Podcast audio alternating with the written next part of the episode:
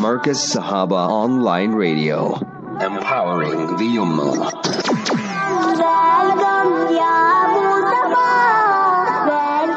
You are tuned in to Markaz Sahaba Online, and I'm looking forward. I was looking forward, looking forward, looking forward to this nasiha today, is because it's my chummy, it's my namesake, but uh, much more learned, much more scholarly. Alhamdulillah, Mulana Yusuf Peer uh, of uh, Newcastle, and it's so good to be hearing his voice once again. Mulana, Assalamu alaikum wa rahmatullahi wa barakatuh. Walaikum salam wa rahmatullahi wa barakatuh. How are you, Yusuf? Alhamdulillah, how are you doing, Mulana? Alhamdulillah, and you? Uh, good, good, Alhamdulillah. Mulana, I have to ask you, how was the holiday yesterday? How was the outing yesterday? Alhamdulillah, it's, it's going good. On the way back home. No, no rain, no, no, no, nothing messed up the holiday. No, no, lots of rain. Alhamdulillah. We need the rain, so no complaints. Alhamdulillah, Mulana, it's always, always good to hear your voice, inshallah.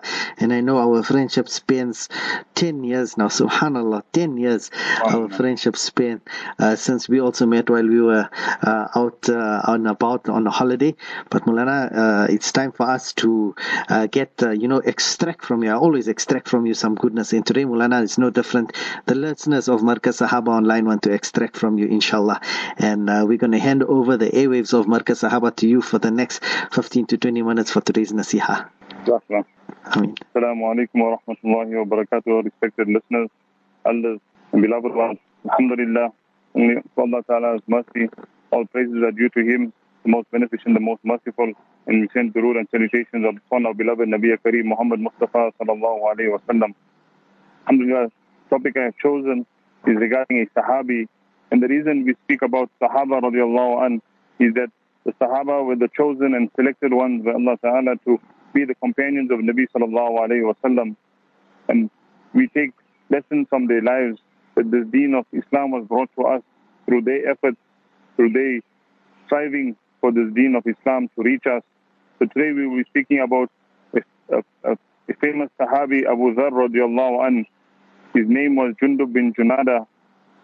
It is mentioned in the narrations regarding him that he was thin, he was tall, he was wheatish in complexion, and he had a very thick beard. And before Islam, like every Sahabi, before Islam, he had a history. He was a highway robber. It was mentioned that he was very brave, he was courageous, and he was he wasn't he shouldn't move in a group and rob people, but rather he should be a single robber, and he should he was very good at single combat, combat that he should attack on foot, should attack on horse, horseback. And it is mentioned that he believed in Allah Ta'ala as he started to change his life. He believed in Allah Ta'ala before the Nabuwwat of Nabi Sallallahu Alaihi Wasallam. And approximately three years before Nabi Sallallahu Alaihi Wasallam became the Nabi of Allah. Nabi Sallallahu Alaihi Wasallam mentioned in a hadith that he testifies to the truthfulness of Abu Dharr radiallahu an. Nabi Sallallahu words, I quote, is, the sky has not shaded and the earth has not carried a person more truthful than Abu Dharr radiallahu an. My beloved brothers, people mention why does the ulama only speak about keep speaking about different Sahaba or mentioning about the Sahaba and a very famous incident that happened some say it happened in the UK, some say it happened in America, where a teacher was asking, a non-Muslim teacher was asking a grade R or a play school children who they what do they want to become when they grow older. And so each child said, I want to become a doctor, a lawyer, a firefighter, a policeman. So this Muslim youngster, he said, I want to become a Sahabi, an. And this teacher was asking him, what is a Sahabi? So he says, no, my mother knows. Every every night she recites to me a story, an incident regarding a Sahabi. So if you would like to know more, ask my, my mother. So this teacher takes it forward and asks the, the parent, the mother, what is a Sahabi? Your child says he wants to become a Sahabi. So after the, the mother explains to the teacher, it had such an effect on this child, on the teacher, that the teacher accepted Islam through the efforts of one child. That as a parent, we need to bring into our lives, into the lives of our children, teaching them about Sahaba radiallahu anh, teaching them about the, the character of Nabi sallallahu alayhi wa sallam. It is mentioned in a hadith by Isa bin Umayr regarding the kindness of to neighbors by Abu Dharr radiallahu anh. He, he, the Sahabi Isa mentions that a person had seen Abu Dharr radiallahu milking his goats regularly. Every day after he milks his goats, he will take the milk he will first give it to his neighbors to, to have. And thereafter, he will give it to any guests that were visiting. And whatever remained, that's what he would he will consume. And sometimes the Sahabi mentioned that sometimes I would see that there was not even a drop left for him. So this Abu Dhar, that he will have this kindness, fulfilling the sunnah of Nabi Sallallahu Alaihi Wasallam, having kindness toward one neighbor and to look after and honoring the guest. So in hadith, Nabi, where Abu Dhar narrates, where he says that my beloved, uses the word my beloved Nabi Sallallahu Alaihi Wasallam, the character of Nabi Sallallahu Alaihi Wasallam was that every Sahabi felt that Nabi Sallallahu was beloved to him. That Nabi Sallallahu took them such, gave them such attention that they thought that they were the most beloved to Nabi Sallallahu Alaihi Wasallam. So in this hadith, Nabi Sallallahu Alaihi Wasallam gave seven instructions, seven commandments to Abu Dharr radiallahu anh. And we will look at these seven commandments. The first one being to love the poor and to remain close to them. That the poor, we should give charity to them. Allah is sending them to our door. We should be merciful to them, give them. We give them and Allah will give us. We should not be harsh and hard on them. Yes, they, come over and over and over, but like that we go over and over to our Rabb, to Allah. He keeps giving us and giving us. Even though we disobey Him, He keeps giving us. So like that we should remain close to them. We should not shun them. We should not chase them away.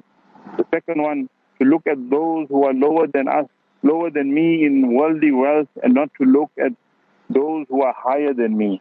So we learn from this is that we should look to those who are below us in worldly wealth and make shukr to Allah Ta'ala to, for whatever He has given us and not look at those who are higher in wealth, in worldly status and then have envy and jealousy come in our heart. The third one is to join family ties even though they have turned their backs on you. So my beloved brothers, this is very rife in our community and it is extremely sad that we see that brothers are not talking to brothers, father is not talking to son or talking to their child. Families are broken for petty, petty, worldly things, worldly items, worldly disagreements. My beloved brothers, Nabi Sallallahu said the person is cursed if you do not speak to your brother for three days. So we should not break family ties. We should join family ties, mend family ties. And with this COVID-19, so, we've seen so many, and we know of so many people who have come and gone, who have passed away so suddenly, young and old. And the sad reality is so many have passed away and have not left world behind and has caused such great breaking of the family home because now everyone is fighting over money, over money, over wealth. So my beloved brothers, we should, as, as parents, each one wants to become baligh, we should take that effort and make a will irrespective and have it as a Sharia compliant will where we do not we fulfill according to how Allah Ta'ala has commanded in the Quran how a will should be done. The fourth instruction was He instructed me to never ask anyone for anything. So my beloved brothers, before we have whatever our difficulty, whatever our need, we must first ask Allah Ta'ala, our Rabb. He is the all giving and the all knowing. He will help us before we ask anyone in this dunya. The first one to speak the truth even though it may be bitter. My beloved brothers, yes, the truth might be bitter, it might be hurtful, but it is the truth and we should not hide. My beloved brothers, we should do our utmost to speak the truth. Someone comes to us, we seeing our fellow brother, our fellow sister, or anyone close to us, we should go, we should not feel shy. Speak to them, but speak to them with hikmah, with wisdom, with softly, with a soft heart, and encouraging them that I've seen such and such. Kindly, let's see how we can correct it. And if someone comes to you and tells you the, the bitter truth that you are doing something wrong or that your child is doing wrong, do not fight with them. Do not scream at them. Do not tell them, no, that is my child. I give him, let him do as he wishes. No, my beloved brothers, our children are our forerunners. And if we do not keep them on Siratul Mustaqim, we don't keep them on the deen, then when we leave this world, who will be left behind that will continue sending good deeds for us. Our children, our investment in our akhirah. So we should look after our children, spend that effort. The sixth instruction is to not allow any person's rebuke to prevent me from preventing the orders of Allah Ta'ala. So my beloved brothers, you are coming closer to Allah Ta'ala. You are making some change. You are growing your beard. You are changing your clothes. You are coming for salah. Whatever good deed you might be doing, fulfilling the command of Allah Ta'ala, and someone is rebuking you, saying, now you are holy moly, you you're trying to be a fancy fancy, whatever it might be. But my beloved brothers, do not let them rebuke, let their rebuke be a means of stopping you from coming closer to Allah Ta'ala. My beloved brothers, let you not be like that, that uh, Makkan who invited Nabi Sallallahu to his home. Nabi Sallallahu invited him to the deen and said, I will not eat till you, you listen to my message and you come on to my message. And he accepted. And when he went back to his friends, this Makkan, his friends told him they refused to talk to him. He said, Go from here. You're not from amongst us. So he said, What did I do? He said, You accepted the message of Muhammad, peace be upon him. So you are not from amongst. So he said, No, no, he was my guest. I just fulfilled the rights of the guest. So he said that is the case. His friends told him, Go to Muhammad now and spit in his face, na'uzubillah. So he, falling for the peer pressure or the rebuke of his friend, he went and he did this, na'uzubillah, to Nabi sallallahu alayhi wa sallam. He is cursed and he will be amongst of those, the fire of Jahannam, and he will be regretting, why did I listen to my friends? Why did I fall for this rebuke? But now I am everlasting hell, punishment. So my beloved brothers, we should not fall for people's rebuke. And the seventh one is to recite La hawla wa la quwwata illa billah in abundance as these words are from beneath the treasures of the throne of Allah Ta'ala. My beloved brothers, these seven instructions, let us try to bring it into our lives. Let us try to fulfill the command of Nabi Sallallahu Alaihi Wasallam that he had given to Abu Dhar, and Abu Dhar has brought it to us to bring it into our lives so that we could attain that everlasting Jannah. Sa'id bin Ata narrates from his father that once I saw Abu Dhar anh performing salah while only wearing a lower garment. And I asked him, the father asked, do you have no other clothing that you are performing salah with one piece of cloth? So Abu Dhar replies, if I had another sheet, I would have put it on. So the father says, but just the other day I seen you with two pieces of cloth. Abu Dhar replies that I had seen someone in more need for it than me, so I gave it to him. So this is Abu Dhar looking out for the poor, seeing someone in need and giving his clothing.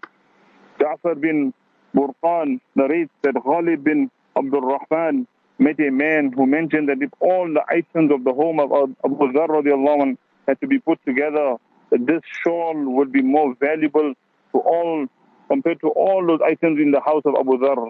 It is mentioned that if you had to take everything in the house of Abu Dhar radiallahu an, it would not even make up to the value of two dirham, two gold coins.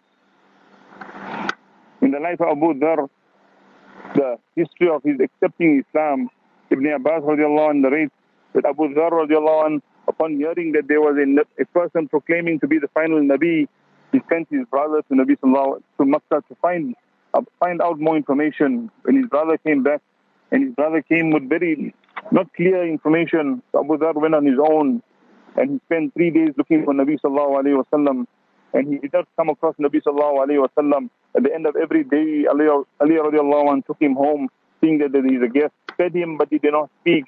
And on the final day, he says, what have you come here for? And Abu Dhar tells him, I have come looking for this Nabi, this person who has proclaimed that he is the final messenger. So Ali radiallahu anh takes him to Nabi sallallahu alayhi wasallam. He listens to the message.